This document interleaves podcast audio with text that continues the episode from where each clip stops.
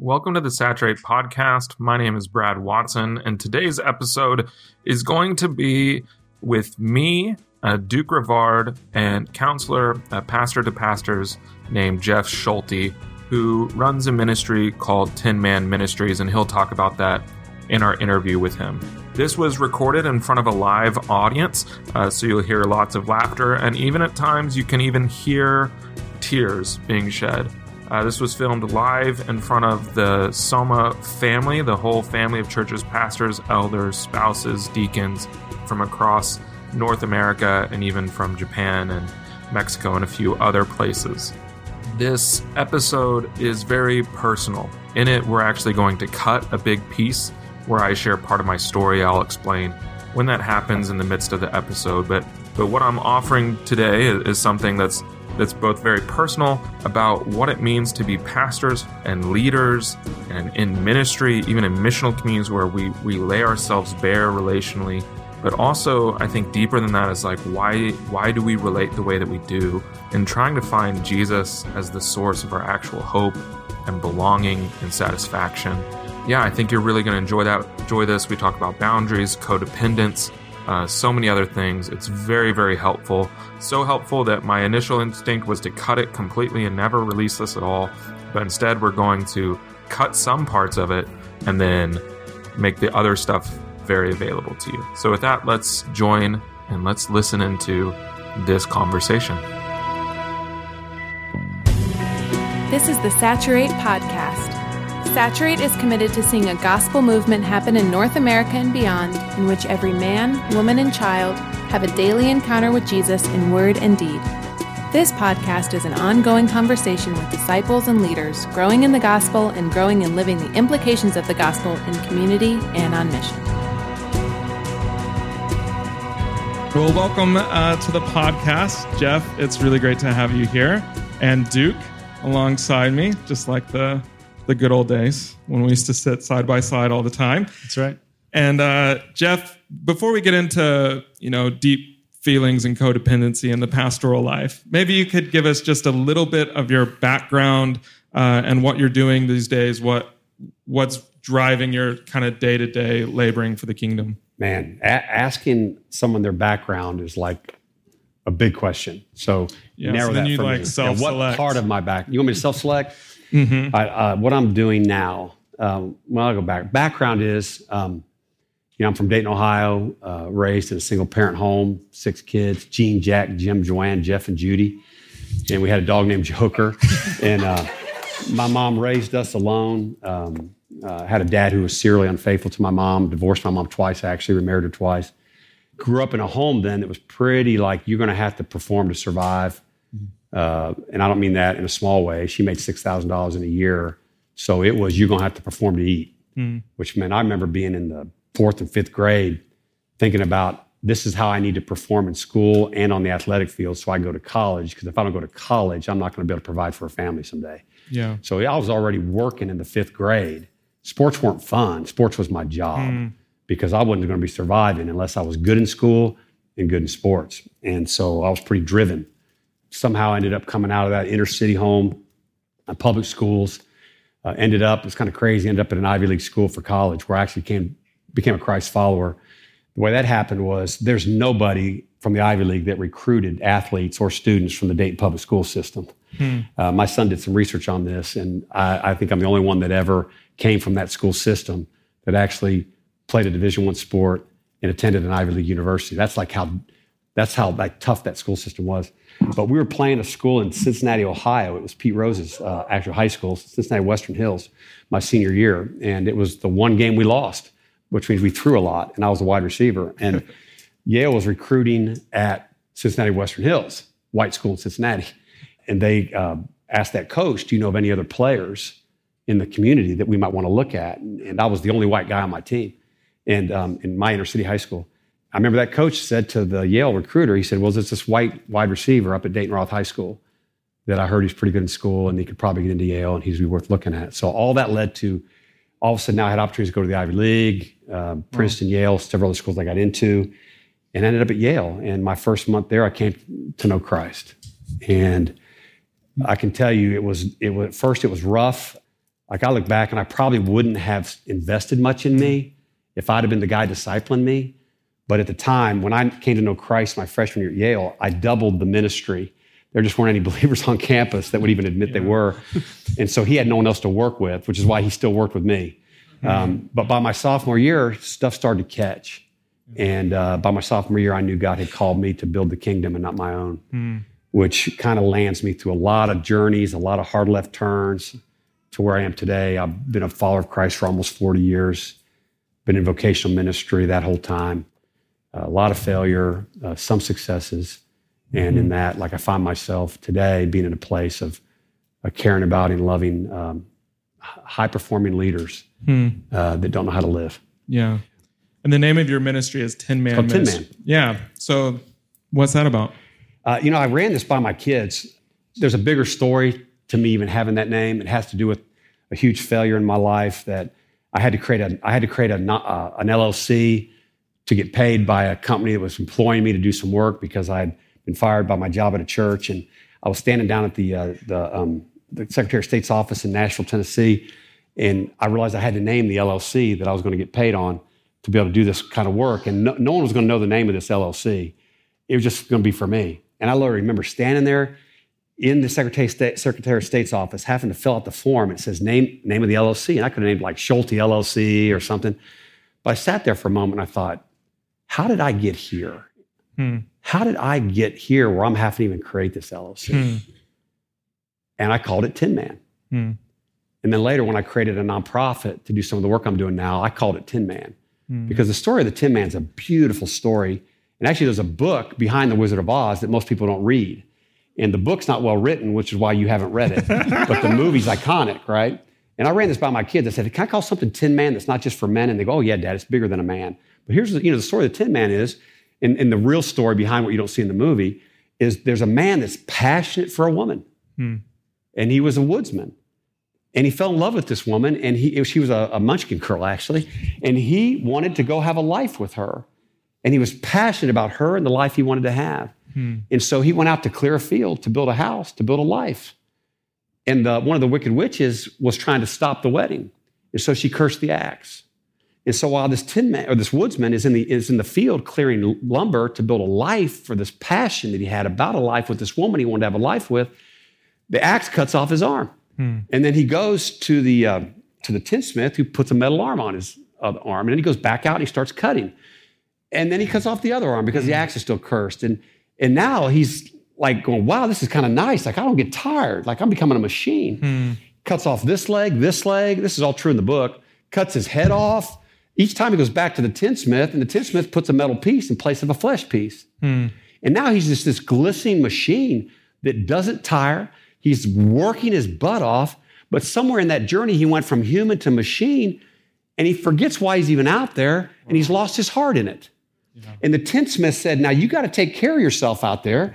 And he stops taking care of himself. And then it rains, and then he rusts. And then he's up, stuck on this knoll. And that's when the, the scarecrow and Dorothy come upon him.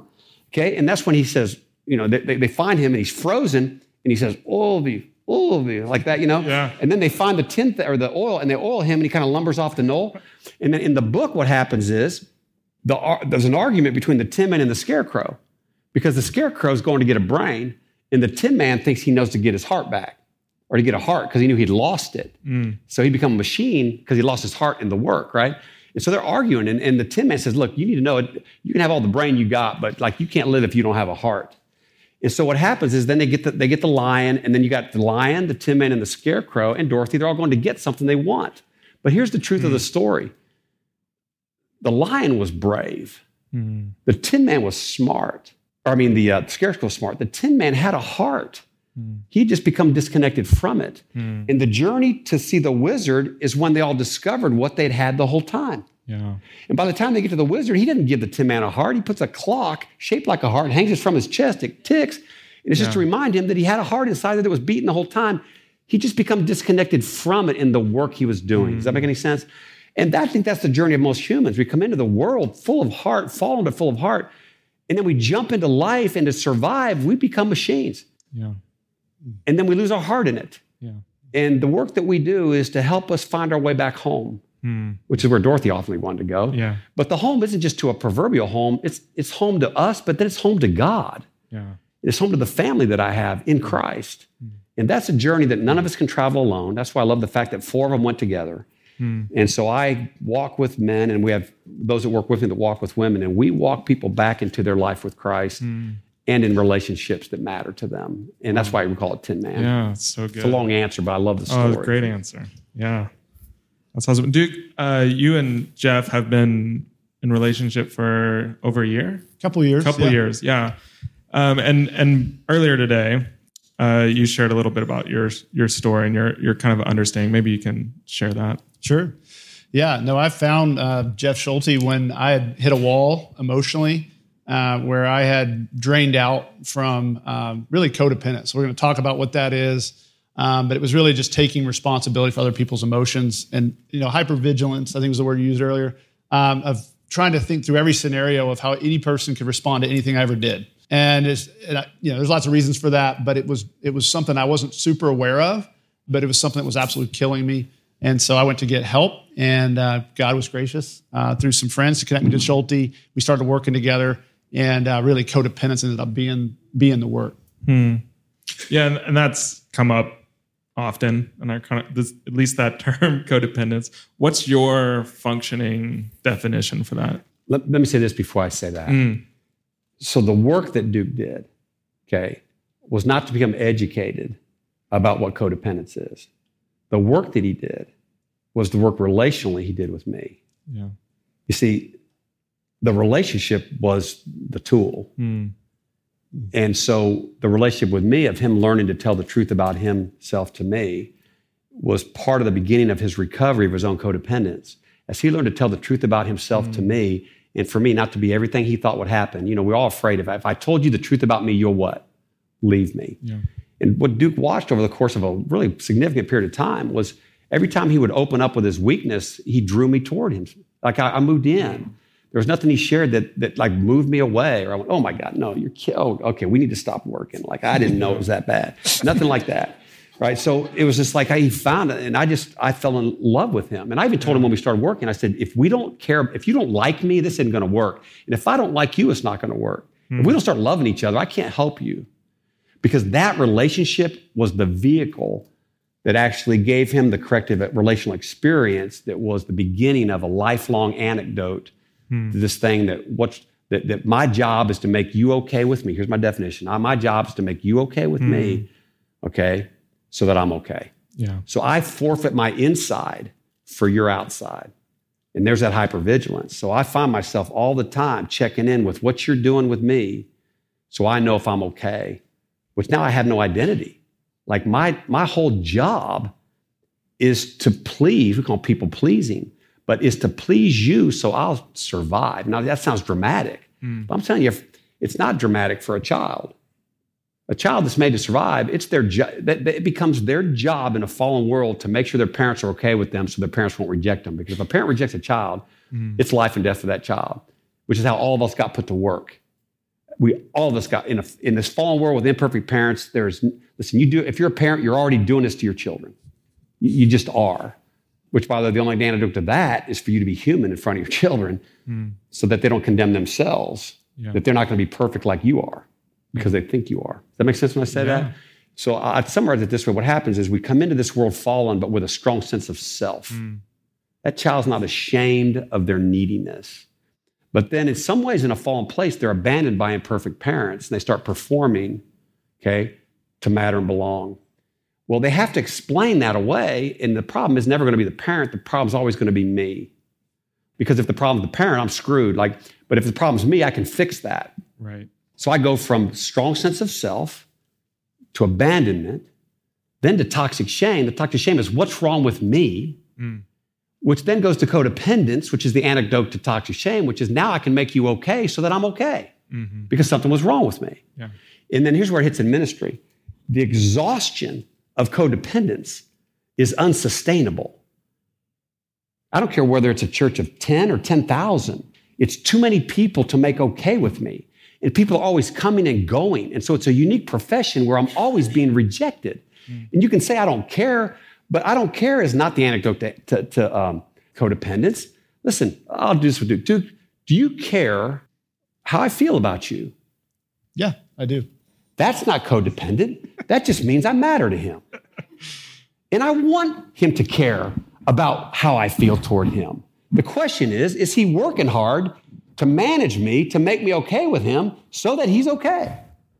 And that kind of work is what's exhausting, which then leads to some form of addiction or impairment or acting out because I got to seek relief to the codependence, which is the relief to the toxic shame, which is the relief to explain the abandonment, which is me being abandoned when I just came into the world wanting to be loved mm. and connected and cared about to live.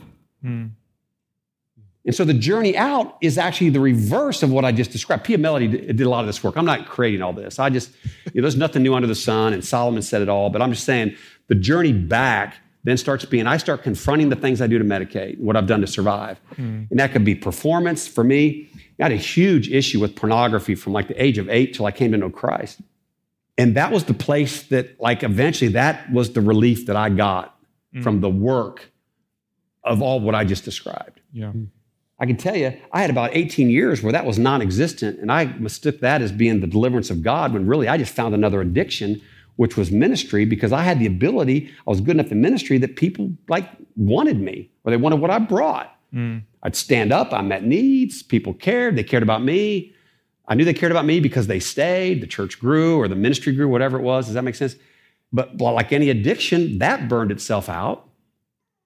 And I went back to my primary addiction and got into trouble. It started leaking out sideways. Mm. Because I'd never really gotten any kind of recovery around the stuff underneath all that form of acting out. Does that make any sense? Mm. And for me, ministry was another, ministry was no different than pornography. And all of it was to find relief from how much work it took to make everyone okay. And I, don't know if any, I don't know who, who the audience is for this podcast, but if it's people in ministry, I remember wrestling with this thought that, like, how come I resent the very sheep that God's called me to shepherd sometimes. And really, what I was resenting was their neediness mm. because I wasn't okay with my neediness, and their neediness looked like work to me. And I thought my job was to fix them, which is why it felt like work, which is why I really didn't know what to do with it all. And the more people, the, the bigger stuff got, the more people there were. And I just wanted out. Yeah. I needed relief from God blessing the work I was part of. That sounds yeah. crazy. But that's how insidious it is. And really, underneath it is this thing called codependence. Yeah. I've heard you say, Jeff, that the two most uh, codependent professions are, you know, clergy or folks in ministry and, and folks in the medical field. Why do you think that is? You think about, and I'm, I'm going to speak to a room of, let's say, pastors for a second. Part of what helps me love people is I pay attention to their needs. Now, in my codependence, I need to pay attention to their needs hmm. because they're being okay is what makes me okay. Now, obviously, there's some good in that. I'm surrendered to Christ. I wanted God to use me for the kingdom, but I'm also surviving with these people the same way I survived in my family of origin. Hmm. And so, this other piece of me that I'm just a little more, more codependent than the average person, which is why I found myself wanting to help people. Hmm. And the helping people is how I help myself. Yeah. My needs were being met through the helping of others. And the medical profession is almost the same. Now, there may be different motivations for why we become a doctor or why we become someone in ministry, but in that, we are wanting to help meet needs of people. And codependent people tend to be good need meters. They have to to survive, and they learn how to in their family of origin to survive some way. Mm.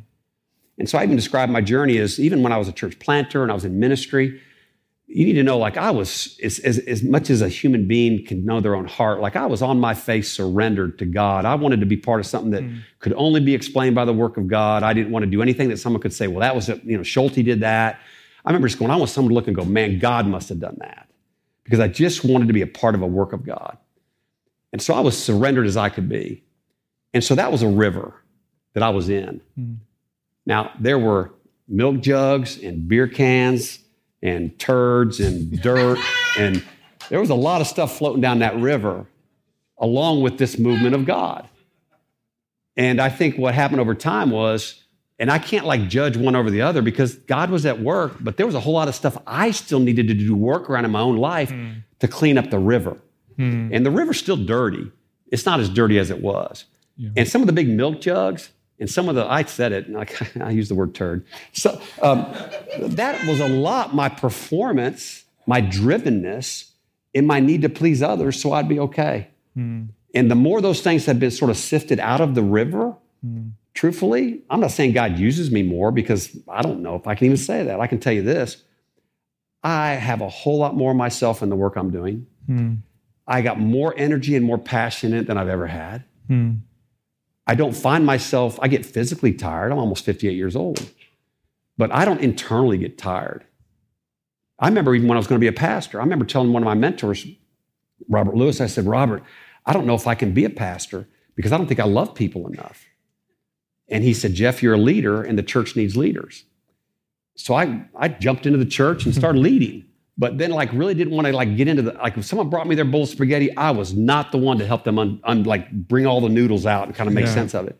it. It was overwhelming to me. Hmm. I'm going to tell you, so the crazy thing is, the more the jugs and the garbage and the codependence has, I've been in some recovery around it, the freer that I become to sit with a man like I'm sitting next to here and just love him Hmm. and actually care about his life Hmm. and be totally present as I can be for however long we're together when we were meeting Hmm. and then not have to fix him. It wasn't my job to make him okay. Hmm. It was my job to be with him Yeah. and to be the incarnate presence of Christ to him that gave him the physical experience of you can tell the truth about yourself, Duke, and I am not going anywhere. Hmm.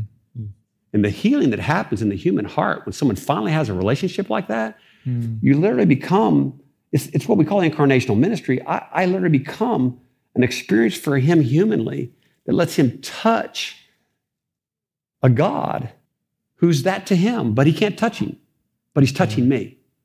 I got my, look, I got my hand on his knee while I'm talking to him. Like I, does that make sense? Yeah. And that's the work of, and by the way, that's not exhausting Hmm.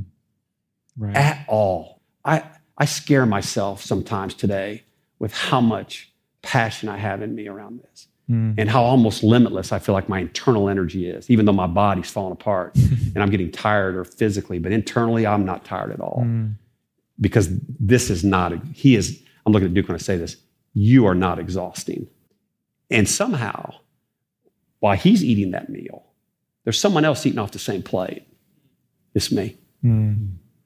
And so ministry has felt really different to me Yeah. in the last 15 years than ever before. And um, I'm enjoying it more than I ever have. I feel freer in it, and I get to be myself. Hmm. I, I make bigger mistakes, not the kind of mistakes I was making before, but one of my mentors said to me, he said, Jeff, he said, on your best day, you're a giraffe on ice. you're laughing because you watched me for a day, which means I can be very clumsy and throw myself out there and knock some people over and be myself in the process. Hmm. And my job isn't, I know I'm not the cleanest, most precise, most logical, most articulate. That's not who I am. Hmm. But I know how to show up. And so I'm just going to keep showing up. And that's so freeing. Yeah. And I watch so many men and women in ministry that are so bound by the shackles of codependence. And then they blame it on ministry Hmm. or the people that they're ministering to. Right. And that's not where the problem is. The problem's inside their chest, it's not out there. One of the things that people will say, i.e., me, Yeah. uh, is, yeah, that's, That's like, funny. that sounds so beautiful. But I know this in my own family of Yeah. origin. And I know this in pastoral ministry as well. You change the terms on a codependent. If I change the way I relate to my parents, change the way that I relate to my brothers, where I'm not going back to my middle school self so that they can all be okay, so that then I can be okay. If I do that, then I have to do that with my church. People will revolt against Tell me what you mean by that. Like, uh, First of all, I would press it to this. You don't have the power or the capacity to change anything about you that way. right? Okay, So I don't want anyone to hear this. I, I don't want anyone. I don't want anyone to hear this and think I can go will this. right? Yeah, Okay. okay. Like, like I, I talked to a guy today on the phone. No one will know who it was. And there was a guy I just met for the first time. And I said- I had the same conversation with Duke. And I don't know what analogy I used with you. Probably some sports analogy or something. I told this Nine guy, iron. I think it was a Nine iron, yes. I said, "Goo-" I said, I said, so we're going to get to your question. I said, Duke, I said, do you golf? He said, I golf. I said, what's your favorite club? And you said, Nine iron. Nine iron. I said, okay, mine was a seven when I used to golf. Okay, I don't golf anymore because I, I really care about how I feel about myself. but, um, but I said, Duke, there's something about the nine iron that when you stand over it, it just feels comfortable in your hand. And he will probably overhit what ought to be an eight or underhit what ought to be a, the other way around. Overhit the wedge to get the nine in his hand. And here's what I know about Duke Duke's smart, which means he knows how to figure stuff out. Duke's got a ton of self will, which means he knows how to put his head down and get the job done. Mm. And Duke's got a ton of morality, which means he wants to do the right thing. Here's the problem that's his nine iron. Mm. He's always going to think, I can figure this out, I can mm-hmm. work harder, and I'm going to slap myself and beat myself to do the right thing and shame myself when I don't. The problem is, this journey isn't accomplished with a nine iron. Mm. And there's other clubs in the bag you were born with that are dusty and haven't been swung. And I told him, I said, my work with you is going to be to take away your nine iron hmm. and teach you to play some other clubs in that bag It'll connect you to the people yeah. that you care about. Okay, so th- th- that thing, and you, I was hearing you talking, I was thinking, people are going to hear this and go, I can just go try to yeah. do different. It doesn't work that way, which is why the journey is so relational. Right. Okay, so go back to your question. People will yeah. leave. So, what do you well, mean by they'll people leave? leave? They'll revolt. So, I'm trying to think wow, of a way. Well, There's a story in that, by the way. Do you hear that? There's a huge story, well, which means somebody has. I'm trying okay? to think of a way of uh, of sharing it. Do you want to go there? So, wanna, no, no. Wait, do you so want to go wanna, there? No, I want to share a story. no, we can. yeah. Hey, hey, let's do this. I can do this. Let's do this. Let's do it. Let's do it. Uh-huh. No kidding. that, that would be unfortunate.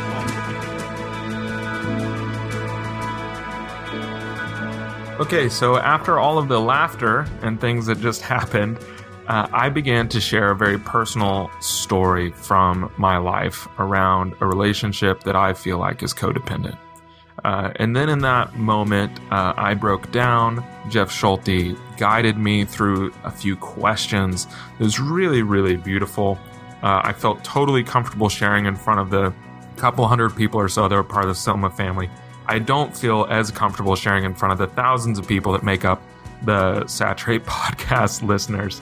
So uh, we're gonna cut this part, uh, and now we're gonna we're gonna go right back. And, and Jeff Schulte is actually sharing a story from his life uh, whenever he began to confront some codependency that he had with his mother, uh, which kind of gives a good example of, of kind of what uh, we're, we're all kind of facing in this kind of intimate relationship that he had. So we're going to join the conversation again.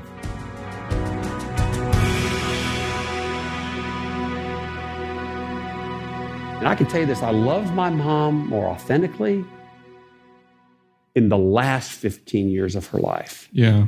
For me doing this kind of work than all the yeah. years before when it was my job to make her okay. Yeah. Mm. And some of it started when I actually had to confront her on something. Mm. It had to do with the, the narrative around my dad. Mm. I can tell you when I pulled off the side of the road. I can tell you where I was in Franklin. I can tell you where I pulled my car off in that red 4Runner. And it was around all the narrative had always been about that we were better off without my dad. Mm. And that's the way we dealt in denial with his abandonment of us. Yeah. And I remember pulling off the road and on the phone with my mom, and I said, Mom, I said, I know we've been saying that my whole life, but you need to know. Now, she's going to have some feelings about this. Codependence says you can't have any feelings. I said, Mom, I said, it was never better that our dad was gone. Mm-hmm. And I said, short of him beating us or sexually abusing us, which if that's the case, you you got to get out. My dad was a very flawed man. Yeah. Okay. But a flawed man is still a pretty good father. yeah. That's my kids have had that. Okay. So I said, here's what I said to her. I said, Mom, I said, I will never have this conversation with you again. Mm-hmm. You're welcome to have it with my sisters mm. if they want to talk to you about dad that way. But I'm telling you, it was not better. Mm. And I have spent my whole life dealing with his absence. Mm. And the phone got real quiet. Now, in that quiet moment, if you're me, what's happening in you with your mom?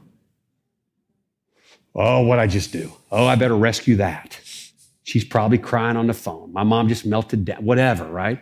I'm telling you, yeah. in that moment that I, in that, it was the, in that moment that I was able to sit and let her have her own feelings about her own life. Mm. That was part of the journey for me. of learning how to care about people without caretaking them. Yeah. But I will say this too the work around your family of origin has to be done in order to be able to do that work with people that don't matter as much to you as those people did. Right. Because it's gravity. Like you can't, like the pull or the magnetism of back toward that with your where you came from is always going to determine how you're dealing with all these other people as a grown up. Right. And so what would happen would be something would happen with my mom. I'd be triggered, and I can tell you, I was in an adult body, but my insides was eight years old, Mhm. and I was right back in my house. And then here's where it got really big. My wife would say stuff to me. I remember one when it first hit me. My, my wife was saying she was in a closet. She made a comment. She said, "I just wish stuff would roll off your back like water off a duck," and I almost exploded with her. And all of a sudden, I had this out of body like, and I and I was I was living in uh, Anchorage, Alaska at the time. I could I was standing there in my bedroom. She just made that comment. I felt myself want to explode, and then I saw this ten year old boy standing in my mom's living room in Dayton, Ohio, and it was that pressure that I couldn't feel. I couldn't tell the truth about my life. I, I had to make everything okay. And my wife had just said something that took me back to that 10 year old. And that thing that came out of me toward her mm-hmm. almost, and it didn't that day, it had other times, was all about me with my mom and nothing to do with me with my wife, mm. which is why the work around my mom helps me with my wife today. If that makes any mm. sense. Does that make any sense? They've tracked, I know it's a lot, but mm-hmm. No, I'm tracking. Yeah. I was trying to give you a break right there. Catch your breath, Brad. Thanks for the break. You're welcome. Yeah. But yeah, One of the things you did there with your mom was establish boundaries. yes. So something I've learned as I've continued on this road um, is that work of of establishing boundaries and learning to be okay with people having emotions around those boundaries. Uh, maybe talk a little bit about boundaries with codependence and work. That's a phenomenal question. And the concept, boundaries are closely tied to codependence because a codependent person has no boundaries. And they learned their codependence from people that had no boundaries. That's how it happens. Okay. And here's the way codependence even works. If, if this thing I'm holding in my hand, my Bible cover, if this is called codependence, er, which is rooted in toxic shame, I'm only going to get that in relationships with from relationships that people that matter to me, which is so if I'm the dad, I'm going to hand it to Duke. And if Duke doesn't do something with it, you know who Duke's going to hand it to? By default, his children. Because if a generation doesn't do their work, their children will have to do their work for them. So I go back to, if I get, get my place back again, um, help me. boundaries. Boundaries is where people are coming and going. I, if I have no, if I, ha, if I, my job is to, if I, my inside is dependent upon your outside, you you are coming and going inside me, and it's like a door with no doorknob on it. Like you just come and go like a revolving door, and I can't stop you because my job is always to make you okay. Mm. Okay. And here's how boundaries work. Boundaries work first when you start to realize that you have a doorknob on the door, which means it's a door that you can close and a door that you can open. Mm. And it looks like a house.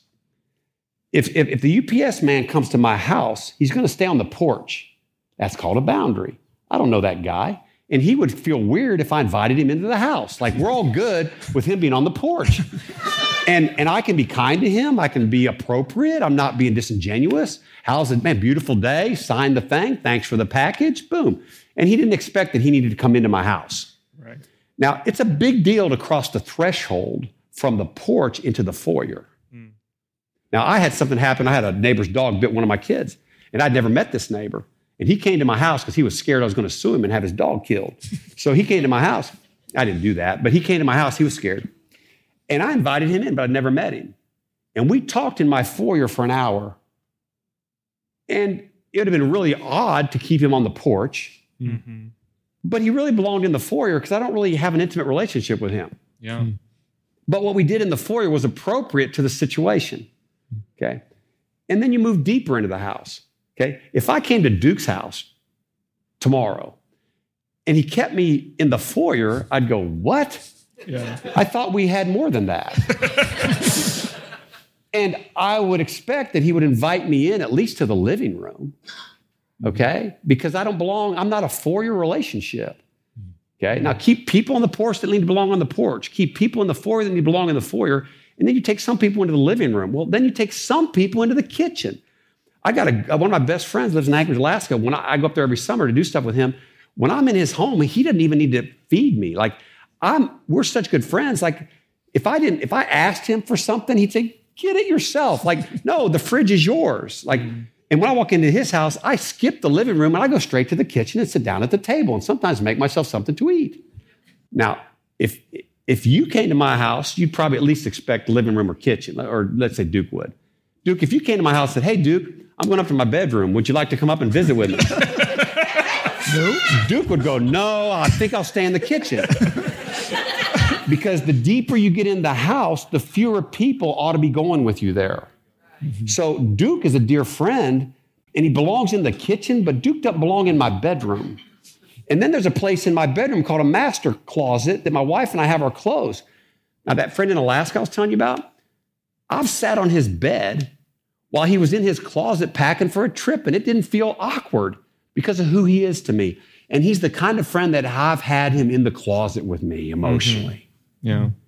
The deeper you go into the house, the fewer people that are there. Mm. And boundaries means knowing who belongs where and being okay with keeping a porch person on the porch, a foyer person mm. in the mm. foyer, a living room person in the living room, a kitchen person in the kitchen, but having yeah. somewhere, someone everywhere in the house.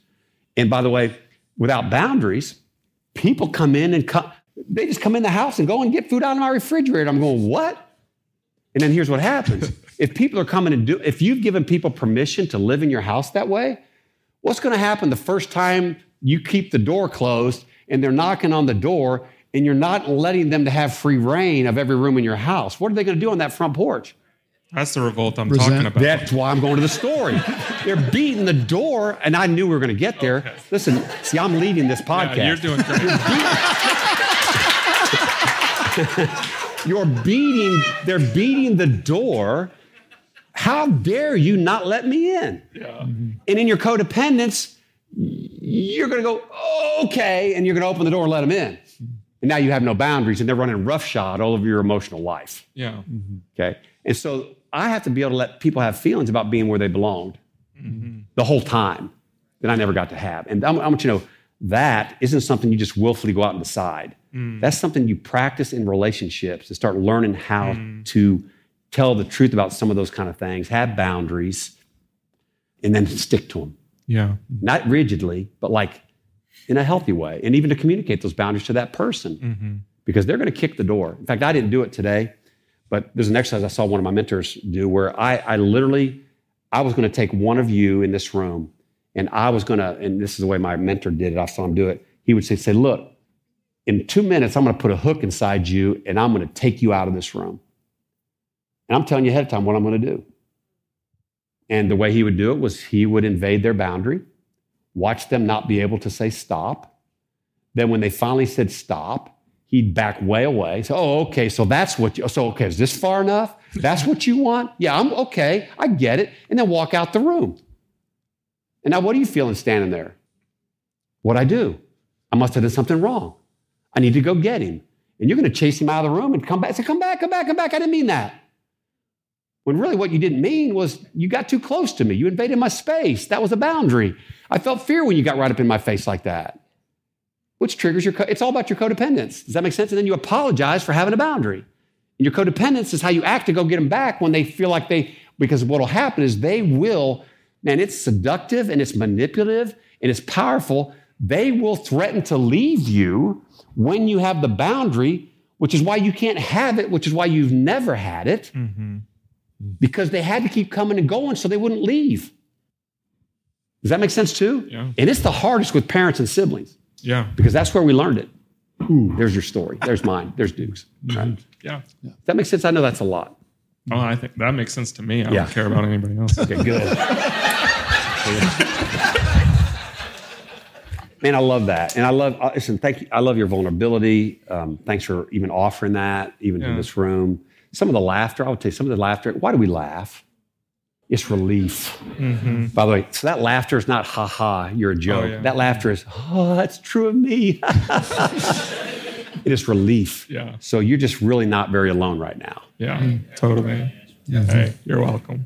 And by the way, by the way, that illustrates that illustrates the power of vulnerability that you led all of us with your weakness and you invited this whole room to be with you. Mm. Now, you invited me, invited Duke, but you invited everyone in this room to be with you.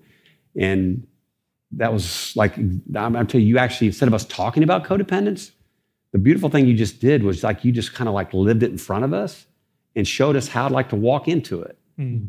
And I just kind of went with you on it. Yeah. But I didn't go anywhere you didn't, you need to know this too. I didn't go anywhere you didn't invite me. Mm. Yeah. Yeah, I feel that. Yeah. Because my job isn't to rip the blanket off and expose you Right. because you're going to run and hide. Mm.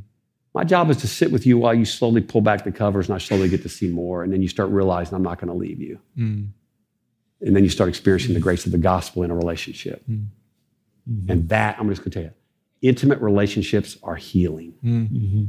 And there's the whole Bible. Yeah. Mic drop. Thus ends the lesson. What is that movie? Um, great. Anybody have any questions?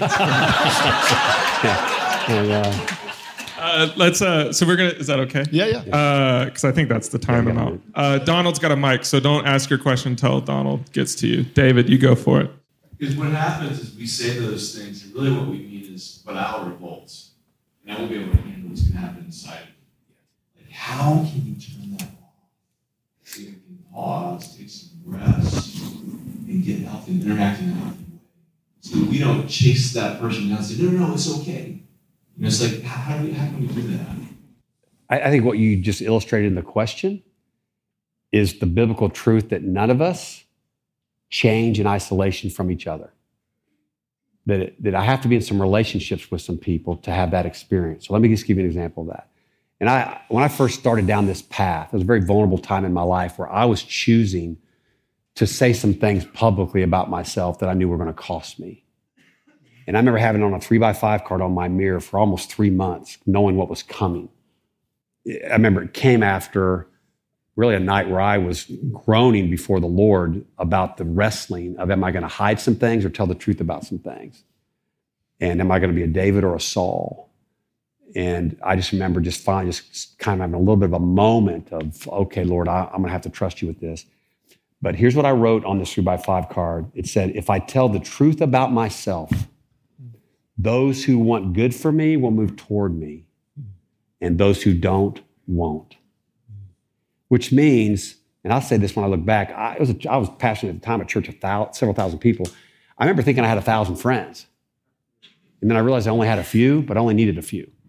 Okay? So what happens is, when I begin to have some of these boundaries, or I begin to tell the truth about myself, which I was telling the truth about myself to my mom, which was, Mom, I'm not going to agree with you. I got feelings about my life now that I've not been able to say before. Now, she, I think, handled it beautifully.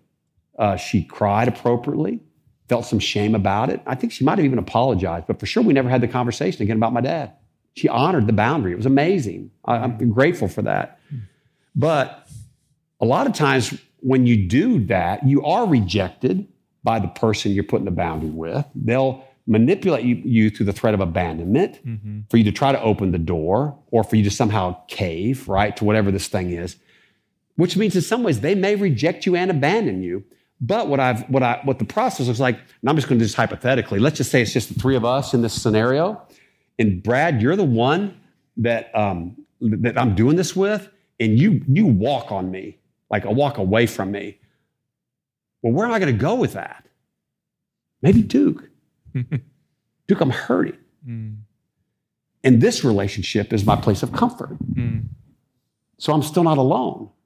And I can tell you, as you walk this journey, the surprises are when you begin to kind of start to like tell the truth about yourself and kind of the people you thought were going to come don't. And people that come, you had no idea they would. But here's what I can promise you this. I think I can promise you because God promises it. We're not left alone, hmm. but we have the pain of the loss of some relationships we thought were more than they are. Hmm. And, and I'm, I'm going to say, I'm going to throw this out for ministry, got men and women in ministry. I remember one of my mentors, this was in my mid 40s when I sort of bumped into some of this kind of stuff. I remember him saying to me, he says, Jeff, you have no idea the gift you've been given. He goes, I work with more men who are at the back end of their ministry life who thought they would love the church their whole life. And at the end of their life, the church would love them back. Mm. And he goes, What happens is, at least in the old Protestant churches, they'd put your picture up to say you used to be there. right? But in today's church, two weeks after you're gone, the next guy that's preaching a great message is the guy that they're loving, and no one even knows you were ever there. And there's more cynicism and bitterness and hurt around guys who have given their life to this, and then the church didn't love them. Mm. And I remember Robert saying to me, Jeff, the church can't love you. Like your job is to love it, but you got to learn how to love something that may not love you back. Mm-hmm. But God's not going to leave you alone. Truth is, I pull my hand out of a bucket of mm-hmm. water and it displaces fast. And all those people didn't love, now they loved what I was bringing to them mm. and they appreciated my care of them. But then another shepherd replaced me and he's loving them now. And there's an appropriate relationship happening between that new shepherd and those, old, those other people. But now I'm over here by myself going, what about me? And I'm telling you, that's what I've learned is like, I don't get left alone. Hmm. But I got to learn how to, I gotta know how to grieve the loss of relationships. I got to know how to feel the hurt of when people hmm. leave. I got to tell the truth about the loneliness of a relationship that I've kind of realized I thought was really close, but maybe was more hmm. intense than it was intimate. Now, that's another whole concept right there, especially for church, for, for the people in this room I'm sitting in with right now. The work we're doing with people is of such a great intensity that we mistake that for intimacy. Mm. And by the way, that's because we come from homes that were not intimate at all, but just intensity of survival. Mm. And intensity is the closest thing to feel connected. And we'll take it. And then we're with all these people, we're doing this thing and we're in it together and we're connected, which is why then we don't know what to do with like when two years later, this person that you were involved with them and the crisis of their marriage and the kid that was in trouble and all that. And you guys were like, you thought you were in it in the bunker. And then that person kind of comes and says, you know, I think I'm, I'm probably going to go somewhere else. We're just not growing here. Hmm. And you go, what? I thought we were like together. And I go, hmm. no, we weren't never together. We were just like in the electricity of having our hand in a light socket hmm. together. Yeah. And we never really knew how to tell the truth about ourselves, which is how afraid we are, how hurt we are, how lonely we are together. Mm. So we really didn't have intimacy at all. We just had like foxhole false intimacy. Yeah. And that's where a lot of people in ministry, like that just slams them out of the blue. And I remember Robert mm. Lewis saying to me, because I hit this so soon in my ministry life, he said, Jeff, you can spend the rest of your life deciding if you want to go love the church or not. Hmm. And know that it's not necessarily going to love you back, but you will have people in your life that love you. And you can tell the truth about yourself to them and they're going to stay. And that's really all you ever needed, hmm. truthfully. Yeah. That's all I've ever needed. Hmm. It's powerful. I, I grew up in a home that we would, I remember us saying, we were just close. Yeah. you know, tight, you know, it's us against the world, survivors, all that. I remember the first time I went back into that house after I'd begun to pay a little bit more attention of the feelings inside my chest. And I remember walking into that house for the first time and realizing like the predominant feeling that I had when I walked in that house was loneliness. Hmm. Because other than a brother, I had one brother that really like we lived a lot of the same life together. But I was thinking about my other relationships in my family. I thought, man, we never really did know each other. Like mm-hmm. we were survive, like we were just a bunch of like snakes in a basket mm-hmm. trying to survive, and we bite each other to get out. You know, Yeah. like kind of thing. Like, but we do that then in all our relationships. Mm. So that's just part. Of that's just my story. Yeah. But that's can be part of it. yeah. But what you said does happen. It it just does. And that's why I need guys like this. By, by the way, David, did- you know, you think about this. What did David do? Yeah, we don't have time for that probably, but one why did, why did David's said- mighty men matter to him? mighty men? Yeah, why did they matter to him? Now, by the way, they were loyal to him. Do you remember the, sto- the story when he said, I, they, they fought through enemy lines, went and got some water from the well, brought it back, and he says, I won't drink from that well till you all drink it with me. Remember, they, man, they, those guys were like, yeah, we'll go with David anywhere. Okay, we think about this. They were a place that David also could be healed mm-hmm. and cared for. And that's what a mm-hmm. warrior does. Yeah. He goes out and gets his hiney beat out there, has a place to come back where people bound him up, mm. care for him, bandage his wounds, love on him, then send him back out to fight again Yeah. Which is what I get to have to go out and do that. Right. And most of it, now, by the way, this is kitchen at least, Mm. maybe some bedroom intimacy. I don't mean like in an inappropriate way. I just mean like, Yeah. like that kind of, this is what you know about me. Yeah. And there's very few secrets with you. There's not 100 people in there. There's maybe like my wife and maybe a couple, Mhm. which, by the way, this is another whole blown up deal. Men that don't have men like that, Hmm. put undue pressure on their wives hmm. to meet needs for them that only a man can meet in that man's life. Hmm. So what I do with men is I help men get needs met by other men so they can go home and love their wives. So they don't have to go home and expect their wife to meet needs that only a man can meet in that man's life. Hmm. Because there's intimate needs I have that my wife cannot meet. She doesn't know what it's like to be a man. Yeah. She doesn't. Yeah. So when I talk to her about what I'm feeling, in some way she can love me, she can affirm me, she can be intimate with me, she can care about me, she can be tender with me. But also I'm looking going, and she has no idea what it's like to be me. Mm-hmm. But if I sit with this man and talk about what I'm feeling, Yeah. now I'm not alone. Mm. And that's a huge deal too when, when guys just say, well, you know, their wives, are, listen, you, I, your wife is in the bedroom, mm. but a man better have at least one or two men that are that deep as well. Yeah. And guys in ministry typically don't do that because we're afraid to. What are we afraid of? Why would, why would God, why, why, are we not going to do that? In fact, a lot of times the wife's job is to make sure the whole world know, doesn't know what's really going on in that man's life. My wife was so afraid to tell people about how badly she was hurting with me on some issues. Because if she told anyone the truth about what was going on with us, what's that mean for her security? Mm-hmm. So her job was to protect me and enable me, which is awful. And that's some of the dynamic that happens in, I think, ministry marriages. Absolutely. Anyway, no one in here can relate to any of Yeah. this. Yeah. Only mine. It's cute. Hey, that was one question. Holy moly. Any other questions? Yeah. That's my wife. Uh oh. Watch that. Here, uh, my wife is going to interact with us now. She was sitting on the front row and she had a question during the Q and A time, and so she's asking, and, and is going to engage her in just what she felt as I was being open and vulnerable, and uh, and I, and it's a beautiful moment. So we're happy to to share it with you. Watch that. Hey, what do you what did you feel when he kind of had that moment? now I want you to say, no, you know, but like just like what do you feel about your husband? That's okay. Your eyes are saying everything.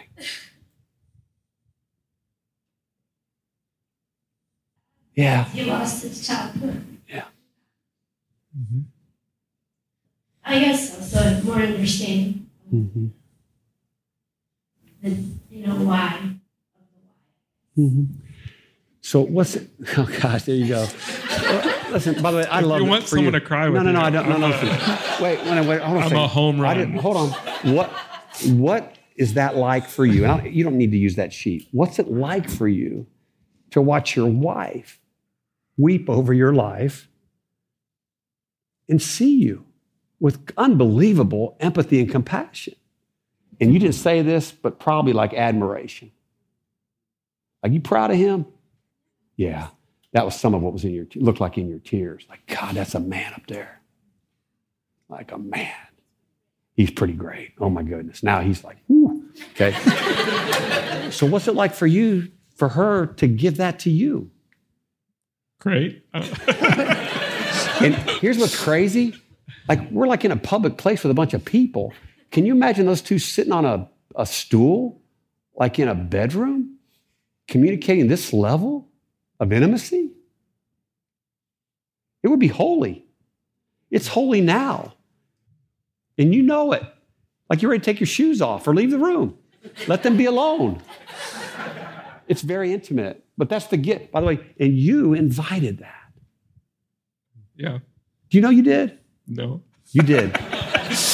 Which means it's intuitive to you. You've got inside you, God given, you know how to show up in a way that draws her in to be with you. Mhm. And you didn't even know you were doing it, but you just did. Mhm. It was intuitive. Mhm. I led you just a little, but it was intuitive. And look how she responded because God made her uniquely to respond to you which is why when you get some needs met in appropriate ways other places, it was happening with me in some way, Yeah. then it gives you something to take to her to lead her as the initiator in that relationship. And then she gets to be a responder. She wasn't caretaking you right there. she wasn't making you okay. She was just going, oh my God, here's my heart. Mm. And you were going, ooh, that feels good. And I'm going, yeah, it does. Because you're a man. And that's what feels good to you as a man. Mm. And, and I said, I saw a little bit, and I don't think I put words in your mouth when you were like, like pretty, pretty what'd you say, pretty good man? You, pretty great. Yeah. Like pretty great? Mm-hmm. Wonderful. Like, but see how scary it was? Even like pretty great was, uh, my head, but like, This is a public. Ah, it's a public space. But but even there, what you're pay attention to how scary it is to be that vulnerable to tell him that he's God, I love this man. And he- she actually it was in your weakness that she was drawn. Mm-hmm. That's called leadership. In fact, can you imagine what it must have been like for the disciples to spend three years with a man who was that present? Because Jesus was. That's why they followed him. Like, I want to be with him. That's why they're all willing to die. So you're beautiful. What do you feel when I called you that? Hmm? I said, You're beautiful. Huh? I said, You're beautiful. Yeah. What do you feel when I call you that? Oh, I I feel uh I feel vain. Yeah. Because I feel look, like I'm pretty beautiful myself.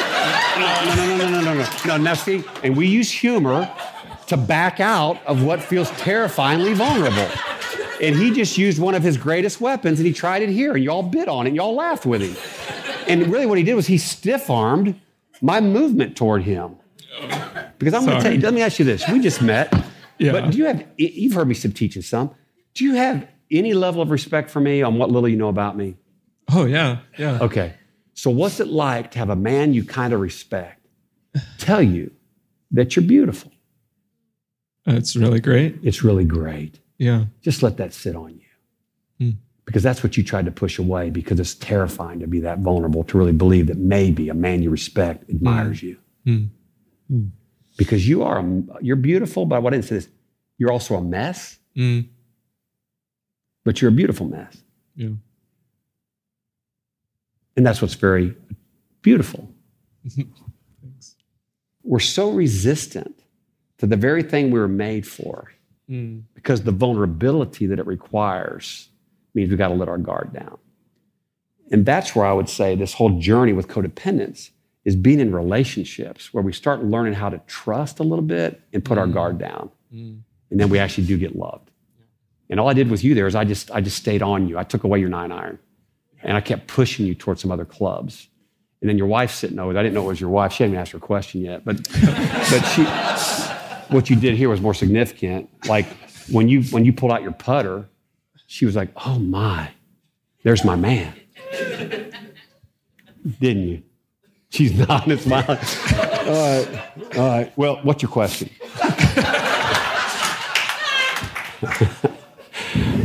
Invited everyone into the living room.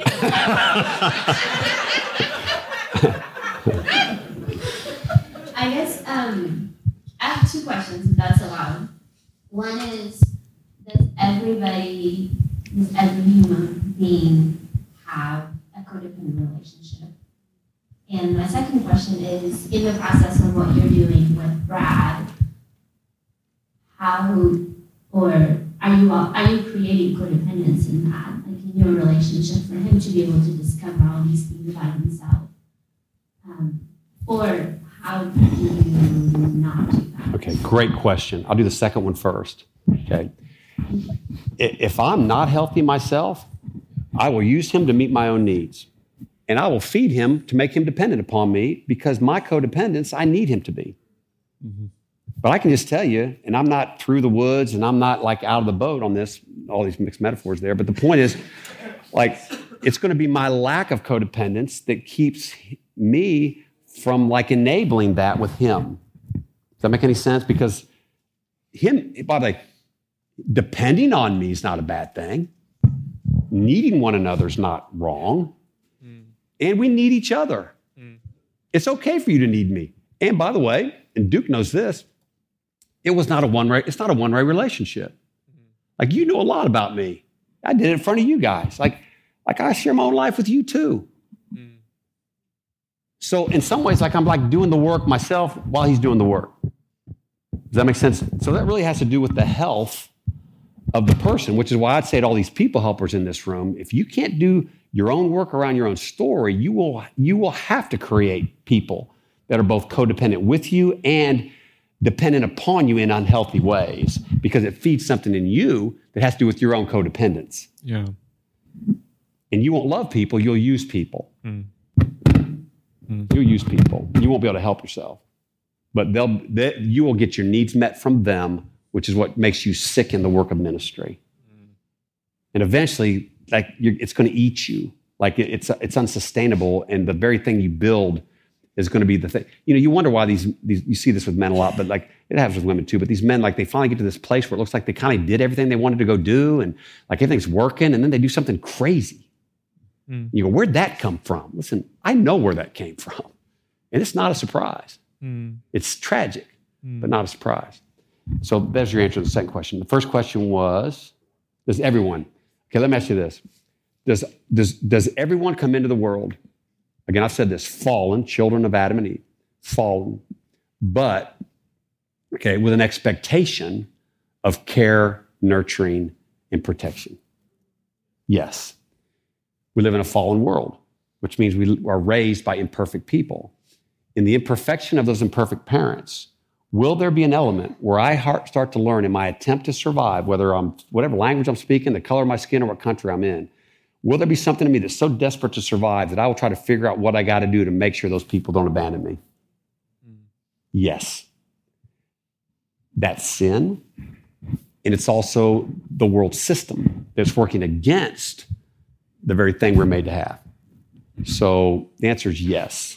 None of us escape the tragedy of the garden, Mm.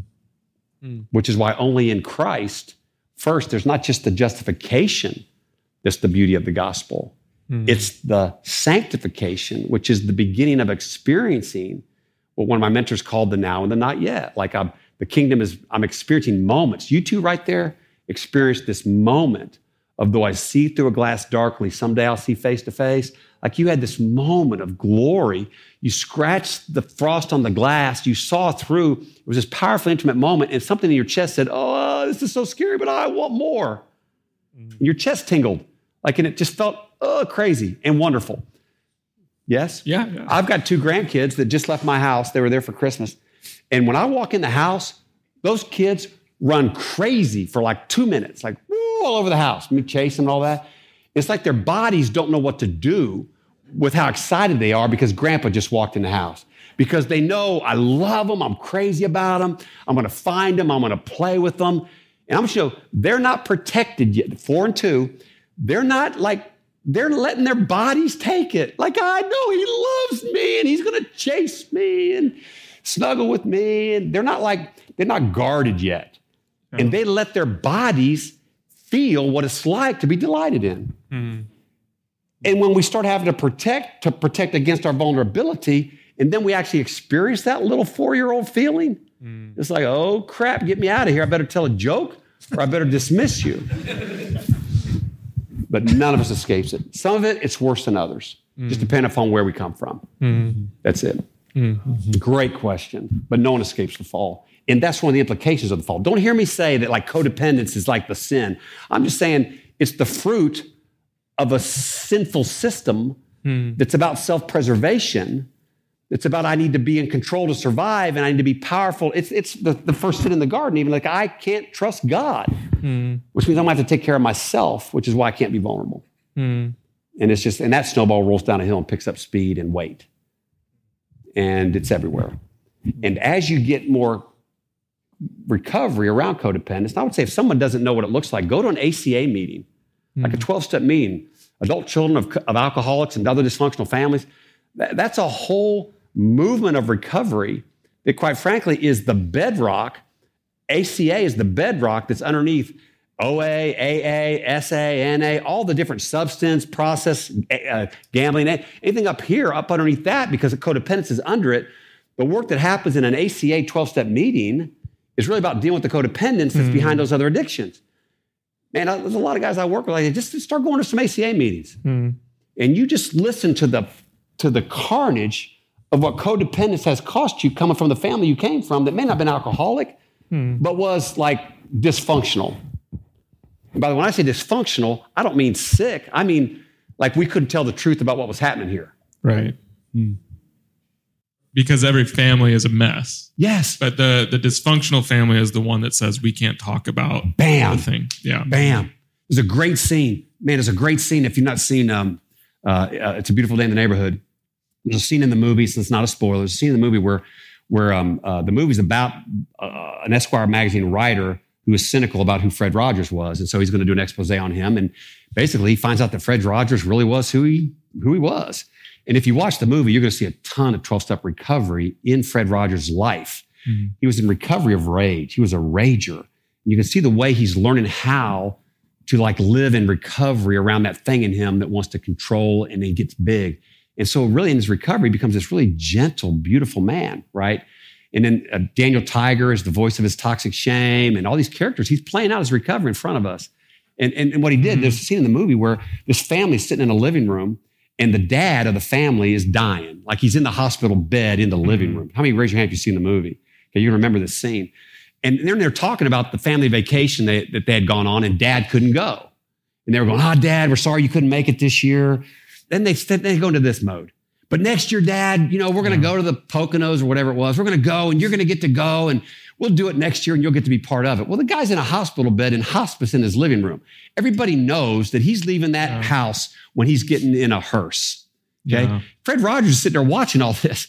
And there's this real pregnant moment. They're sitting there and everybody's like caretaking everybody, not talking about the truth about the fact that their dad is dying in front of them. And Fred Rogers does this. Can we talk about dying? Mhm. And then he says, if it's mentionable, it's manageable. You see, my kids grew up in a dysfunctional home because I was the dad. The thing that's changing is I'm giving my kids permission to talk out loud about the dysfunction, Hmm. not just my dysfunction, but the roles they all played in it. Right. I mean, I, I, I love getting locked in a car with my kids for road, picking them to school, whatever, because like I bring stuff up. And I can tell them about like being the lost child and how I was the hero and I had, you know, whatever, all these different roles we take on to keep the family okay. And when my kids can talk about the roles they took on or the effect I had on them, Mhm. man, there's the freedom. Hmm. And we're also breaking codependence by actually telling the truth about the elephant in the room. Right. So the only thing that makes a family functional is that they can talk about the dysfunction. Right. Which I think if you take the someone has a question, I'm Yeah. sorry, but that'll that that's got to duplicate itself on a mass scale in a church, Oh, yeah, right? yeah, oh yeah. Like It- that's it- the by the way, dysfunction of a church. A dysfunctional church is one that can't talk about the dysfunction. That's right. Yeah. And and by the churches, churches are spin masters. Like like we really think people are stupid. Mm. Like like you know we you know some big conflict happens and someone gets fired and or they weren't doing their job or they stole something or something. And I'm not talking about shaming people or dogging it on public, but like we stand up and say, oh, you know, we just want to announce today that you know God's called Bill somewhere else and we're going to celebrate that. you know, and we wish him the best. And God's had been at work, and we knew this was Mhm. coming. He knew it was coming. So let's all thank Bill. He did a great. Thank you, Bill. We love Bill. There's no hard feelings here. You need to know there's nothing happening behind the curtain. you know, and people are sitting out there going, "What? That can't be true." And they know Mhm. it's not. And then they stop trusting us Yeah. because they know we're lying to them. Yeah. Because we're being codependent, thinking if I told them the truth about what we don't know how to do, Hundred percent. Woo. So anyway, yeah, it's it's like we parent the church the way we parent our families. Right. Mm. I remember I had, I had a really uh, my I had one, I have an older son. He's this was years several years ago, but when I was in a really dark place and I knew publicly I was going to say some things that he was going to have huge feelings about with me as a dad, and I wanted him to hear it from me before I had to say it in public. And I remember taking him into the closet of my bedroom, literally, like two doors in, sitting on the floor of the closet. My 12 year old son's about ready to like, I'm thinking his hero's about ready to fall in front of him. And I remember sharing with him things that I'd done, ways that I'd harmed and hurt his mother, ways that I'd harmed him, ways that I'd betrayed the church I was leading. All those, I just, I just had to give. He's 12. And I go, but he's got to hear it because everyone's going to know it. And he- here's first words out of his mouth. Mm. He looks at me. He's a 12 year old kid. He says, "Wow, Daddy, I guess I'm more like you than I thought." Mm. Now, at the age of 12, he wasn't struggling with the things I shared with him.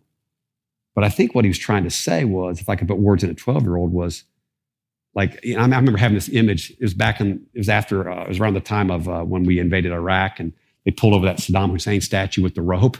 And I remember thinking, having this physical picture of me standing there being pulled over in front of my family by my own doing. And I thought, man, my son is never going to respect me again. Mm. And uh, it worked the opposite. Yeah. And the gift has been, it's not a perfect relationship because none of us have those. But the intimacy that I think God has given me with him over the last 14, 15 years of what he's willing to tell me Mm. about his interior life, that door got opened in a closet in my Mm. bedroom in 2006 Yeah. when I did the greatest thing I feared and found that it actually opened up my son to me. Mm. Which again goes back to go, you go, how do we do this? I go, Mm. how can we do it clumsy like that? Mm. You know, and some people leave and some people stay. And my son had to decide could he love an imperfect dad Mm. and not the dad that he had to make me Mm. prior to that. Yeah. Does that make sense too? Yeah. That's good. So he had to look at me for who I am and go, now do I still love him? Mm. And he does. And that matters to me. Because he's not loving who I'm pretending to be. He's not loving my false self. He's loving the real Jeff as much as it's appropriate for this man to give that much to one of his children. Yeah. It's good. We should shut it down. Let's do it. Uh, Six thirty. We got So, Yeah. uh, we got happy hour out on the We do. Thank you, Yeah. Jeff. This Yeah. was profound. Can we give Jeff a round of applause. yeah, thank you. Thank you. Hey. Thank you. Hey, by the way, I, I do this and I ask permission. You just hugged me there, but like even even when I meet with my groups of guys, and Chuck knows this, he's seen me do it. If we end every meeting, here's what we do. Like we, let, we we get in a circle after the work we just did. Because by the way, this is what you're going to do. It's called a, a vulnerability, you know, boomerang hangover. What'll happen is typically when a, when someone's real vulnerable, they'll walk out and go, What did I just do? Feeling tons of shame, toxic shame around a beautiful thing you were. So, what we always do, then I end up all these meetings.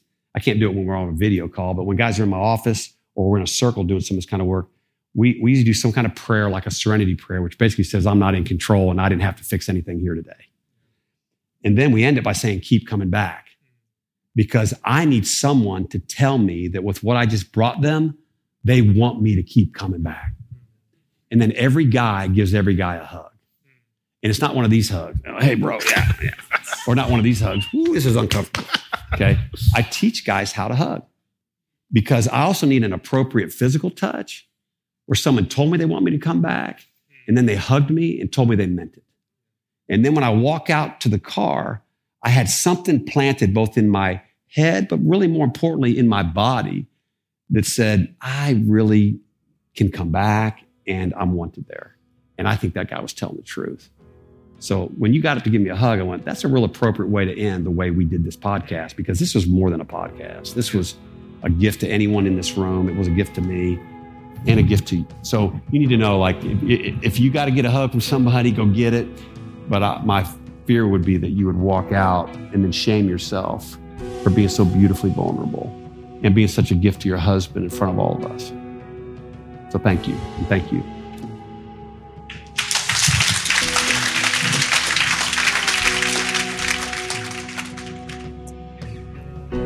Today's podcast was edited by Ben Fort, and our theme music is written and performed by the band Mopac. Saturate's hope is to see one missional community for every 1,000 people in every city as we see the glory of God fill every person, every place, and every church. We participate in this vision by curating resources, training, coaching, consulting, and many more ways. Find out more at saturatetheworld.com.